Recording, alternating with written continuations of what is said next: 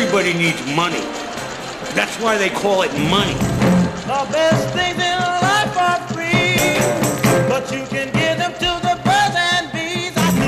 From Fool Global Headquarters, this is Motley Fool Money. Welcome to Motley Fool Money. Thanks for being here. I'm your host, Chris Hill. Joining me in studio this week from Motley Fool One, Jason Moser, and from Million Dollar Portfolio, Charlie Travers and Ron Gross. Good to see you guys. Hey, Chris. We've got some hot IPOs and some tech companies under fire. We will dip into the Fool mailbag, and as always, we'll share a few stock ideas to put on your watch list.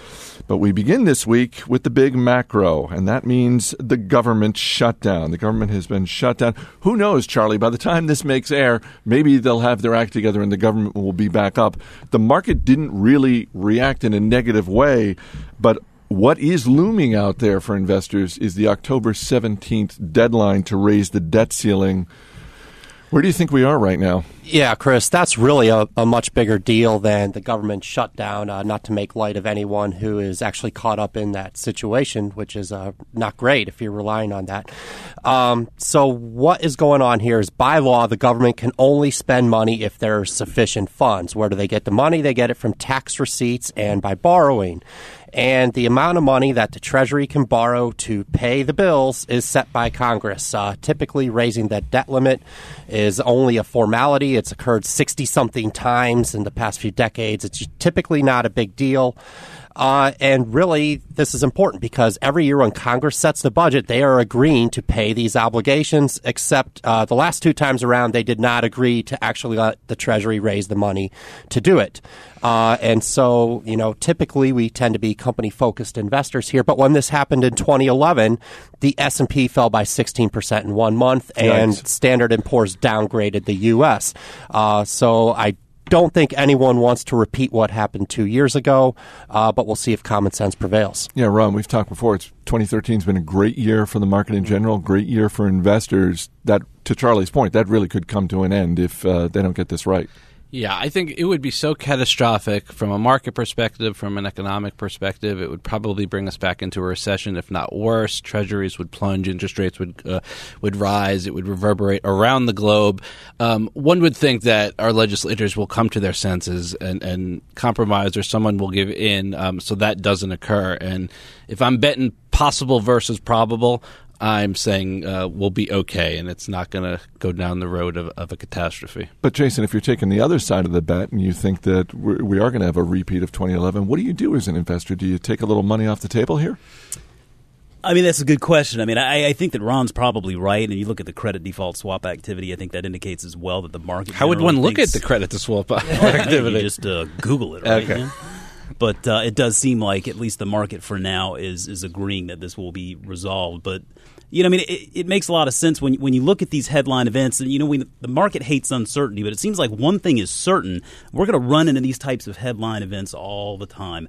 And, and it's just impossible to predict how they're going how they're going to play out in the market short short term uh, speaking. But I think that really making sure that you always have some uh, cash available in a watch list that that's really how I try to play this out. I mean, I don't I don't really look at uh, a one or a two or three percent drop in a particular stock like a reason to go out and just buy buy buy.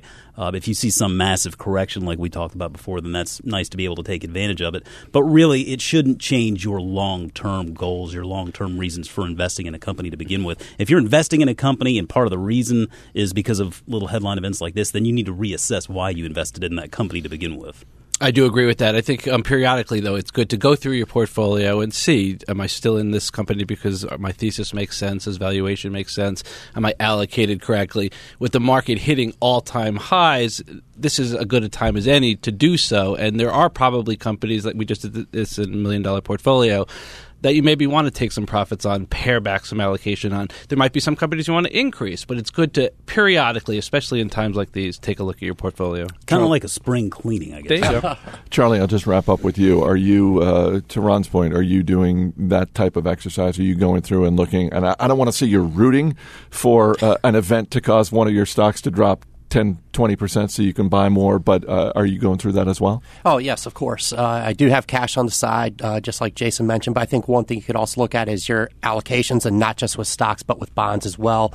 Uh, the last time this debt crisis came to pass in 2011, actually, U.S. Uh, government Treasury ETFs performed well while stocks were falling, uh, so, you know, balance things out.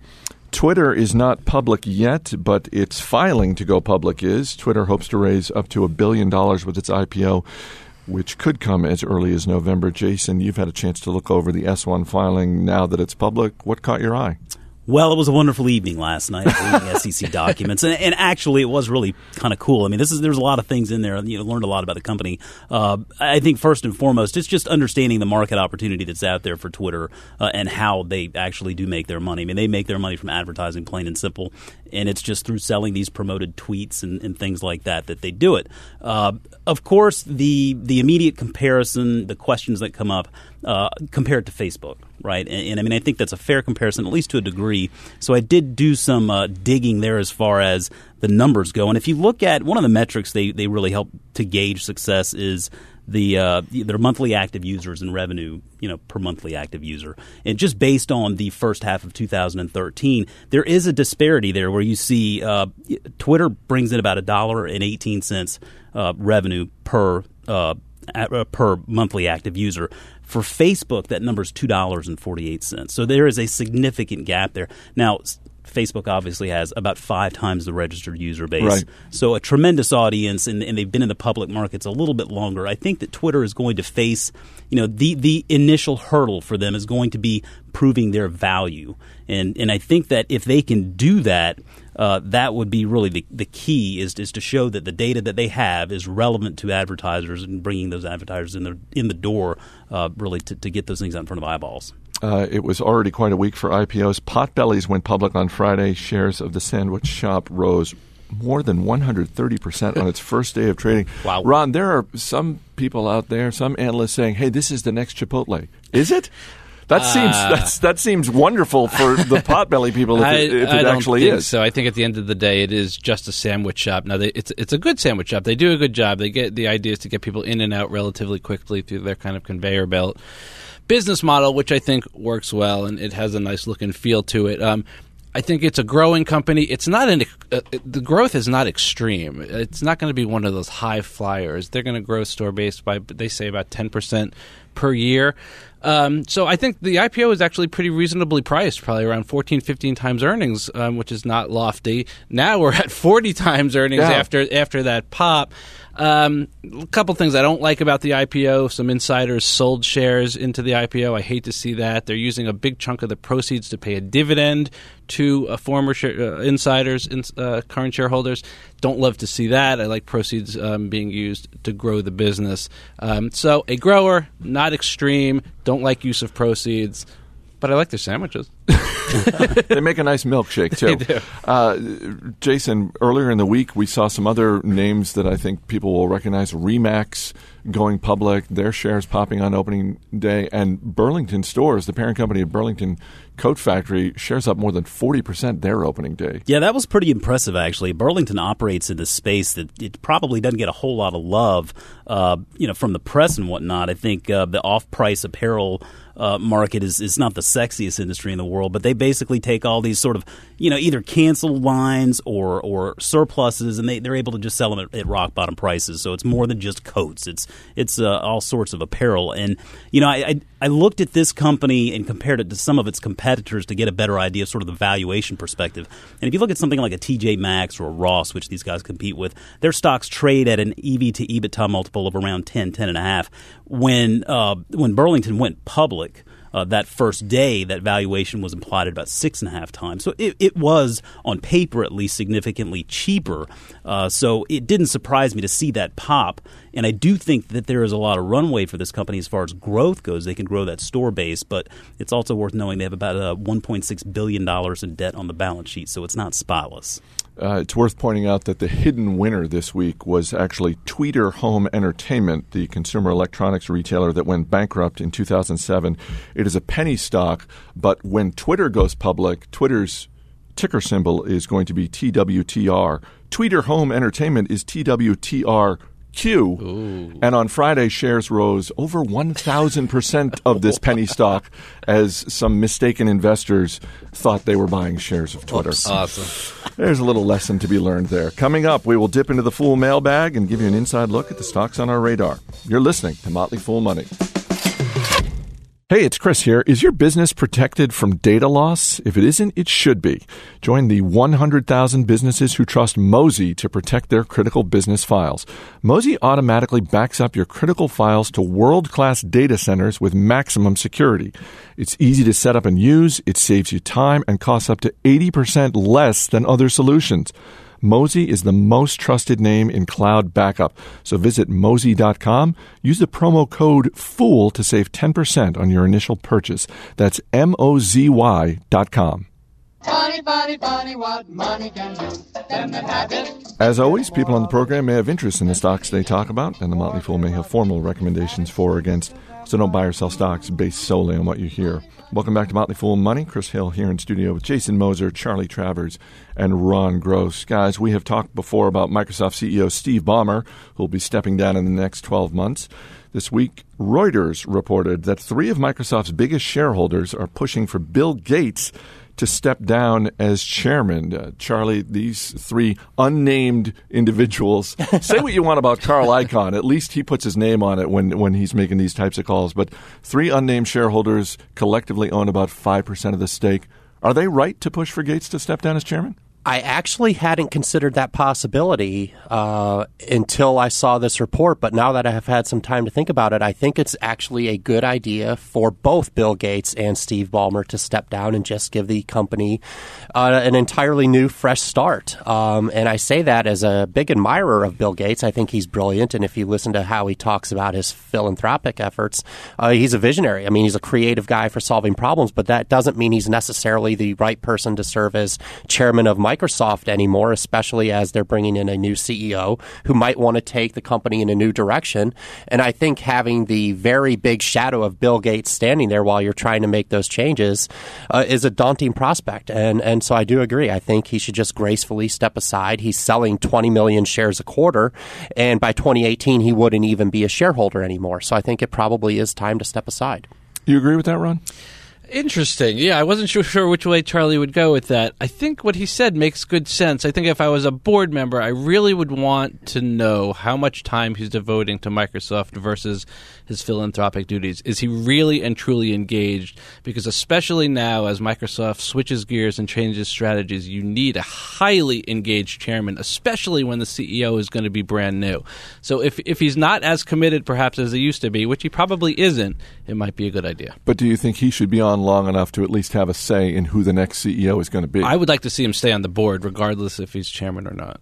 2013 has been a fantastic year for Samsung as the company surged past Apple as the world's biggest smartphone seller.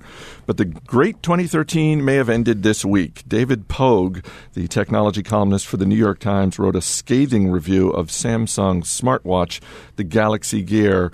There's a lot to chew on, Jason, but I think the money line is when Pogue wrote, Nobody will buy this watch, and nobody should. It's amazing how quickly the tide turns. I mean, it wasn't that long ago when we were looking at Samsung and saying, wow, these guys are just taking the market by storm. A great phone. It's going to be a smartwatch that's going to complement this great phone. And Apple's in all sorts of trouble. And, and I mean, I think that, you know, that's obviously proven to be uh, hyperbole, if anything else. I mean, it, I know at least one radio show where I went on air and I said I, I, I, just I voiced my disdain, my my disbelief in the smartwatch, and I stand by that statement. I just don't think. I mean, I, I just don't see what it does that your phone doesn't do yet, and so I think you have a lot of hurdles really to overcome there. And I'm still not totally convinced yet that Apple didn't just float this idea of iWatch out there just to force Samsung's hand in getting a smartwatch on the market first and making them look like idiots because they obviously do. You can always drop us an email. Radio at fool.com is our email address. Got an email from Tom Smith in Antioch, California. He writes After listening to the show in mid 2011 and hearing the discussion about lumber liquidators, I did my own research and bought the stock at $16.67. It is now over $100 a share. I've never had such a big winner in such a short period of time. I'm not sure whether it's time to sell, though. What do you guys think? And what are some tips on making that evaluation for my other holdings. Thanks and fool on. Uh, congrats, first of all, I guess, Rod, in order for well Tom. Always nice to see that. Uh, that is, uh, as our producer Mac Greer would say, that's a high class problem to have. that my st- stock has shot up that much. Uh, but at its core, the uh, a universal question for investors: When do I sell? Yeah, we share that um, good problem. We're up maybe four or five hundred percent on our lumber liquidators position, and what we've done is we've sold into the strength in little pieces as the stock has moved up and has kind of bumped up against our valuation estimates. Um, it actually has exceeded even uh, you know what we thought they could do um, in terms of revenue growth, same store sales growth, gross margins. Um, so our models tended to tend to, to be conservative in this case. Um, now we are over hundred dollars a share, as you say. I would say if we get to one hundred and twenty dollars, then it's really optimistic. There's a lot of goodness baked in Yeah. there. There's 300 stores now. They say they can get to 600. Um, $120 would reflect a lot of good things happening, and that's where I would probably look to maybe exit. So when you have a stock that's gone up three or five fold, and maybe it was a small position to start, but then it gets really big, which is great to have, um, less business focused and more about managing your emotions. If it is such a large part of your portfolio where you're watching that stock every day and you're worried about all the little ups and downs, that might be a sign you need to take some money off the table and get it back in check a little bit. The sleep factor. Absolutely. Always important. All right. Well, let's uh, wrap up this segment. Maybe we can provide a few uh, stock ideas for Tom to put on his watch list, and we'll bring in our man Steve Broido from the other side of the glass. What's on your uh, radar this week, Ron? I got Costco reports uh, next week. We actually um, this week recommended investors take some money off of the table and reduce their allocation to Costco because it has had such a nice run.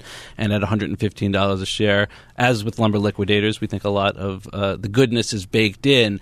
But it is such a beloved company by me and really all of Fooldom that I would love the opportunity to to just even go back in again, it'll, uh take a larger stake at some point. So I'll always be watching it very closely. Steve, question for Ron about Costco? Can Costco basically stop growing? Just say we're not going to get involved in internet stuff. We're going to run brick and mortar stores, and we're just going to keep the locations we have and keep chugging along. Um, they could. Um, I think uh, they will be able to consistently raise membership fees going forward, which kind of falls to the bottom line. So you have some built-in growth there every now and then. Um, but they do only have 625 stores now. They can get to 1,100 at some point um, internationally. So there's still plenty of growth left in their future, um, even uh, without the internet. Um, but a lot of that is already baked into the price. Jason Moser, what do you got? Yeah, it sounds boring, but the company's actually pretty cool. Lincoln Electric Holdings, uh, they are the leading provider of arc welding and cutting products. So, big industrial play here. They just break it down to welding and stuff like that. So you're basing this investment on industrial activity and, and sort of the bounce back in that. But they have a nice diversified revenue stream, about 50% North America, 50% international. Of that 50% international, about 15 of that is the BRIC nations. Uh, so significant emerging uh, emerging market opportunity there. Uh, you know, this is just it's it's kind of a slow and steady wins the race. It's still a small company at about five six billion dollars, uh, but but there's just a tremendous global opportunity of industrial activity out there, and as that bounces back, I think that Lincoln is a very well run company and it will benefit. And the ticker symbol? L E C O. Steve, question about Lincoln Electric? Are they operating here primarily or in China? Uh, well, I mean, it's fifty percent of their of their sales come from North America, primarily uh, the U.S. But where are they? Are they are they welding here, doing welding in the U.S., or is it Oh, done? yeah, yeah Okay. welding everywhere. It's all Yeah. done. Oh yeah, yeah. So they they're on. Yeah, they sell the welding equipment and then the consumables that go with that equipment. Charlie, we got about a minute left. Uh, I'm looking at Intel, Chris. They report earnings on the 15th, and I think the market's perception of this company as a desktop Windows company, and that's just completely wrong. Uh, they are in Apple's MacBook Air, they're in Chromebooks, they're making a huge push in the mobile uh, with much faster, more efficient processors, and I think their growth over the next five or 10 years is really going to surprise investors. Steve? How often should I be upgrading my computer processor? Uh, well, I'd say for a tablet or phone, probably every two or three years. That's going to do it. Charlie Travers, Jason Moser, Ron Gross. Guys, thanks for being here. Thank you, Chris. Up next, entrepreneur and now best-selling author Seth Goldman, the founder of Honest Tea, joins me right here in studio. Stay right here. This is Motley Fool Money. Can buy me love, love, can buy me love. Welcome back to Motley Fool Money. I'm Chris Hill. Back in 1999, Honest Tea did a little over 1 million in sales, and by the time Coca-Cola bought Honest Tea in 2011, the company was doing 75 million in sales. Seth Goldman is the co-founder, president, and TeaEO of Honest Tea, and his new book is Mission in a Bottle: The Honest Guide to Doing Business Differently and Succeeding. Welcome back. Thanks, Chris. It's great to have you here again. Um, uh, the first thing I got to ask you about this book, it is in the form of a graphic novel. Right.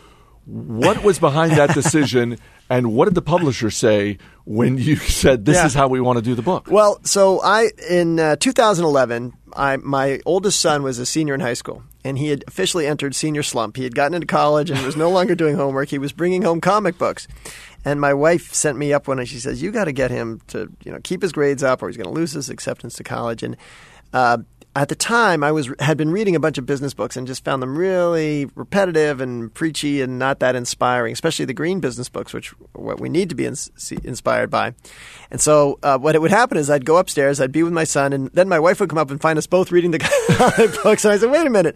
If these comic books can draw me in, why can't we take a business story and turn it into a graphic form and, and, and between the tea gardens, the label design, the bottling plants, there's a lot of visual elements to our story. I, and th- I think you have an untapped market here. I think if you if you aren't already planning to go to Comic Con next year in Yeah. San Diego, I think your publisher I've gone to set some of the Comic Con events. But when we went to the publisher, they responded very well because just as the beverage shelf doesn't need another beverage unless it's meaningfully different, the business bookshelves are, are full of plenty of entrepreneurial stories. But if we could find a different way to tell a story and make it more accessible, uh, they were open and receptive to it. Let's talk about some of the lessons in your book because you do a wonderful job of laying out the story of Honest Tea, the idea of the company, and how you grew. But I think for the average person, not just the average business person, but also the average investor, some of the lessons to be drawn from this are amazing. Um, one of which uh, that really struck me was the whole idea of understand your buyer.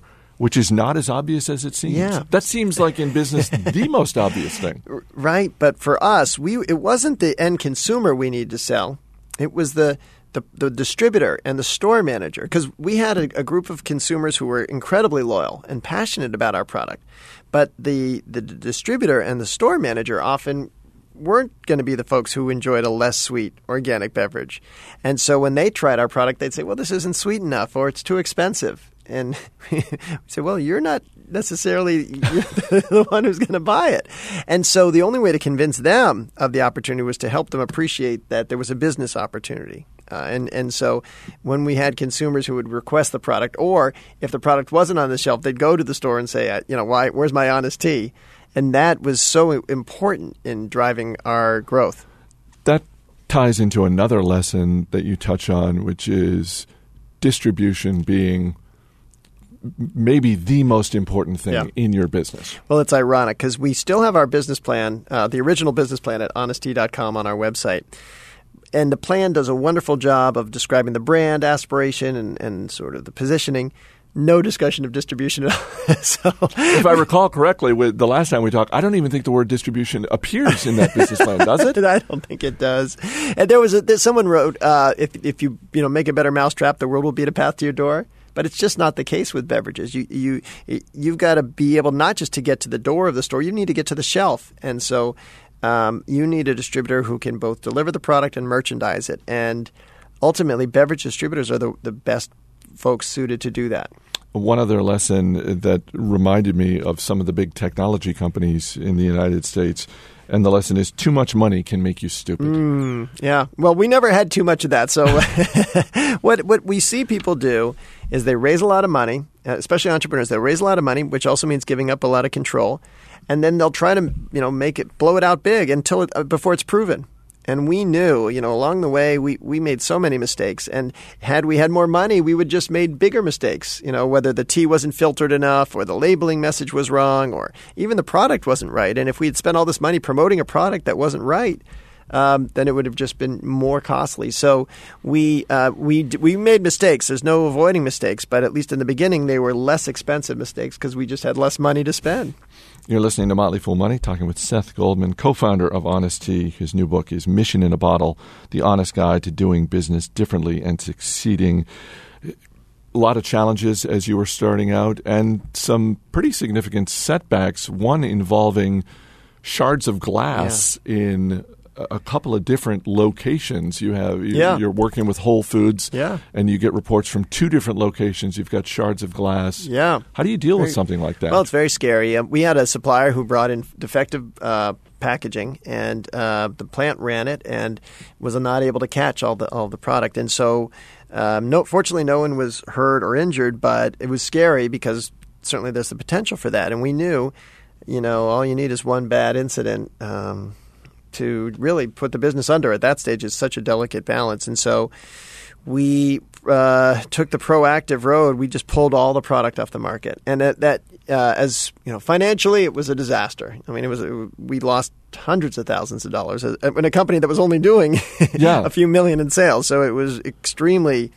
Uh, you know, negative impact on the business, but in the long term, it was the right thing to do for the brand. It was the right thing to do, certainly from, from a personal safety perspective, and and in the long term, it was the right message to send to our retailers that we weren't going to be taking chances. And, and as a side note, uh, a different company had the same issue at the same time, didn't pull off the product, and eventually did go out of business.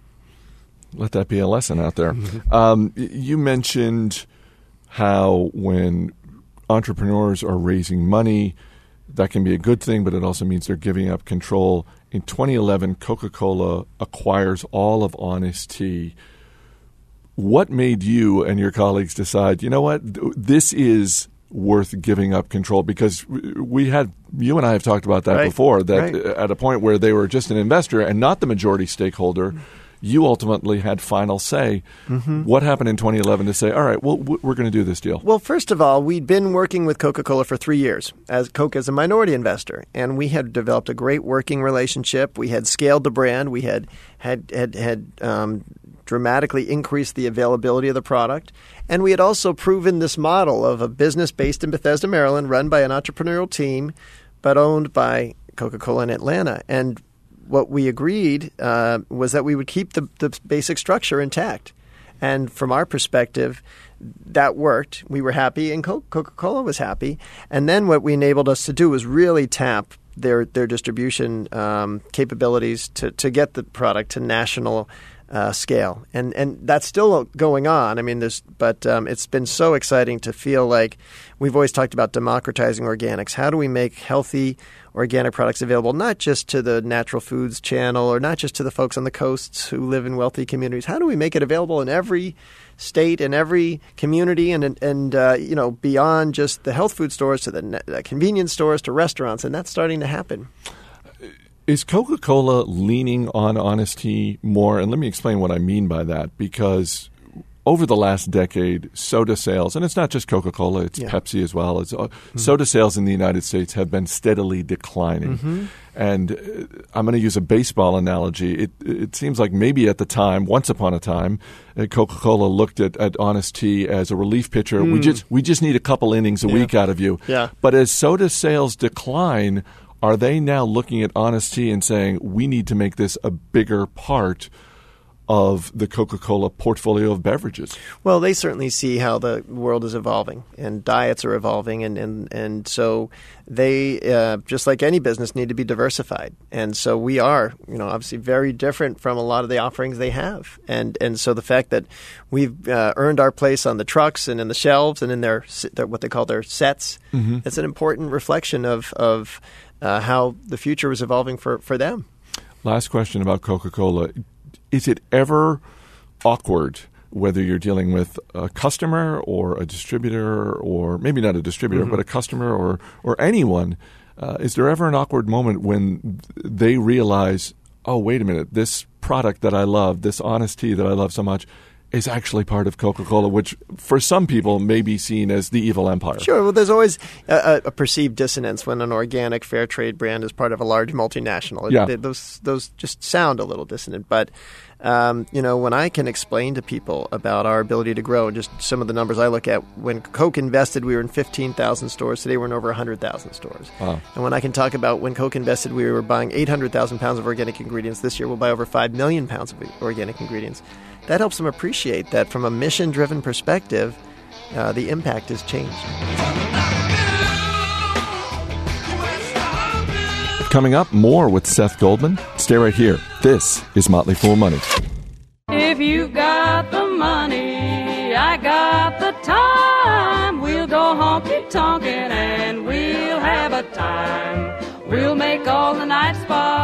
Do the town up fine. If you've got the money, honey, I got the time. Welcome back to Motley Fool Money. Chris Hill here in studio with Seth Goldman, the founder of Honest Tea.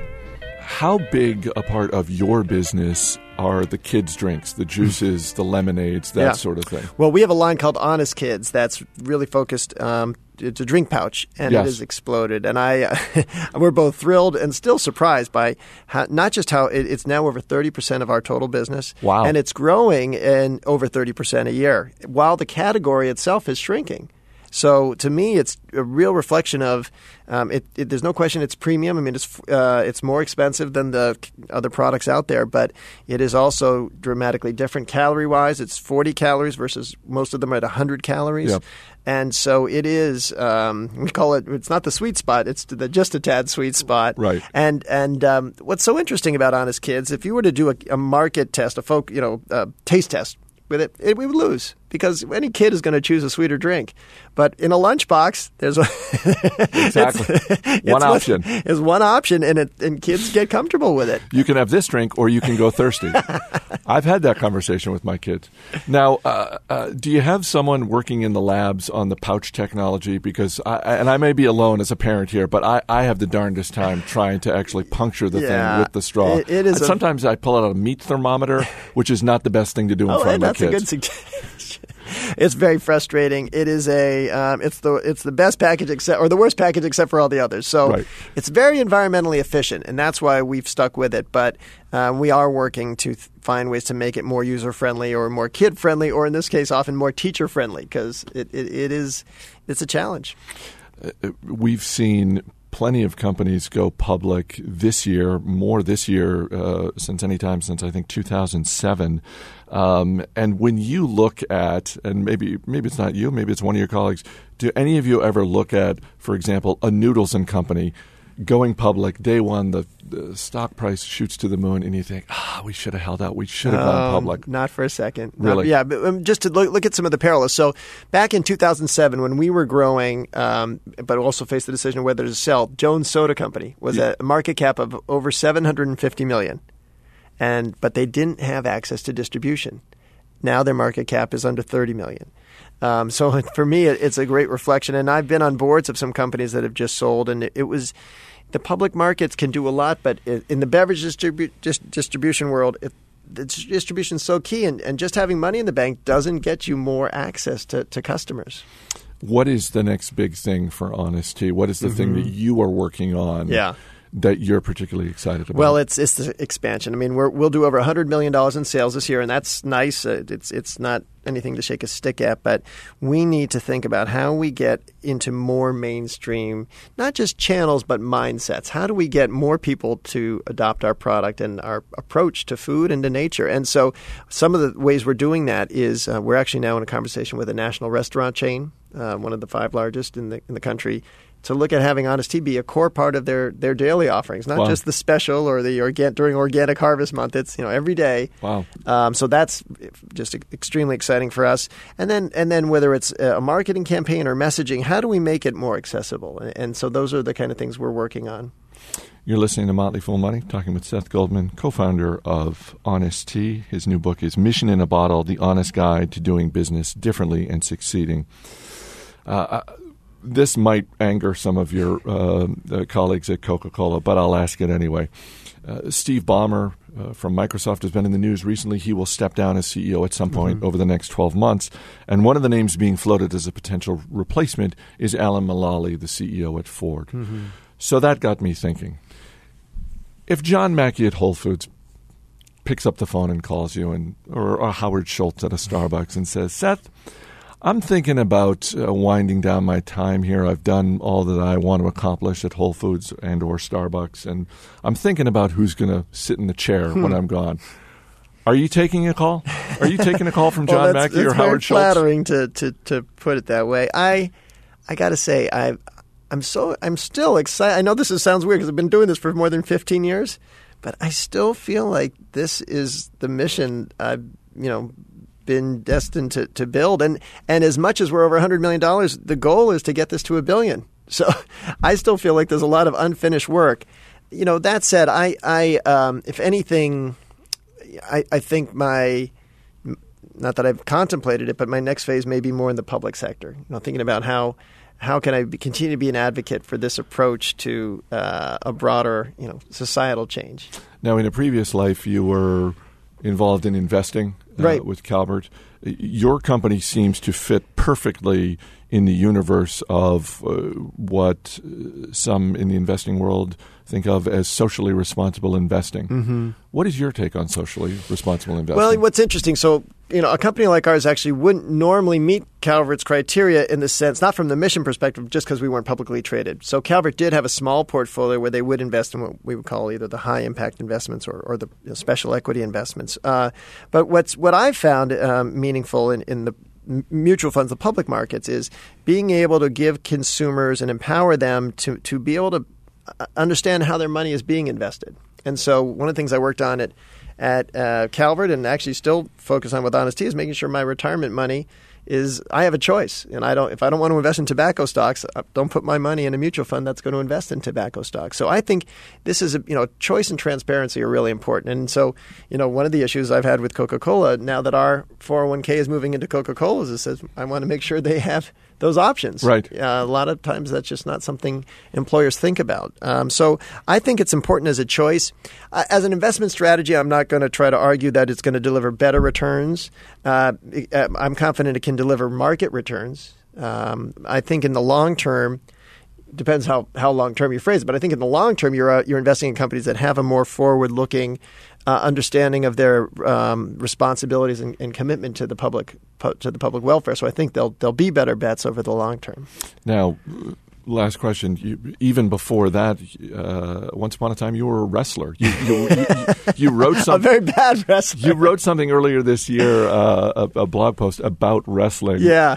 Any takeaways for Oh, investors sure. ab- Well, about wrestling? For me, the, rele- the the reference was to the fact that as an entrepreneur, I've had to deal with so much defeat and so many setbacks. Um, the only one of the best preparations I had was, you know, um, being able to to bounce back and uh, to be resilient. And I think today, if we look at the way our kids are being raised with helicopter parents and you know, sort of being there to give them an award, no matter how good or bad they are, it's like, you know what? Kids need to experience failure. Everyone needs to experience failure. Not that it's I should wish it on anybody, but you can't really understand what success means and why it's important until you've you know looked up you've been on the mat and you're, you're down for the literally down for the count um, and found a way to fight fight off your back and um, you know as a as a culture I worry about our, our ability to develop uh, a resilient entrepreneurial um, group of people uh, because we just haven't let them be, get challenged and experience defeat. The book is Mission in a Bottle The Honest Guide to Doing Business Differently and Succeeding. It is already a Wall Street Journal bestseller. Seth Goldman, thanks so much for being here again. It's great to be with you, Chris. You know, we kicked off this week's show talking about the government shutdown. At the center of that dispute is Obamacare. We've got a special free report entitled Everything You Need to Know About Obamacare. It's got what it means for your taxes, the impact on your portfolio, why hospital stocks are the big winners, what it means for health insurers, big pharma, and a host of other industries. And you can get this free report simply by dropping us an email, Obamacare at fool.com. That's Obamacare, all one word, at fool.com. Just in the few seconds we have left, Steve Broido, my man on the other side of the glass. The government shutdown, has it affected you at all? I know a lot of people in this area, obviously it's their jobs, but for, for people who aren't in the federal government, it's, uh, it's not being able to go to national parks. My wife works for the federal government, so yes, very much so, and how. I'm sorry about that, man. I hope it ends soon. Me too. All right. So that- does our family. So that is going to do it for this edition of Motley Fool Money. The show is mixed by Gail Año Nuevo. Our engineer is Steve Broido. Our producer is Mac Greer. I'm Chris Hill. Thanks for listening. We'll see you next week.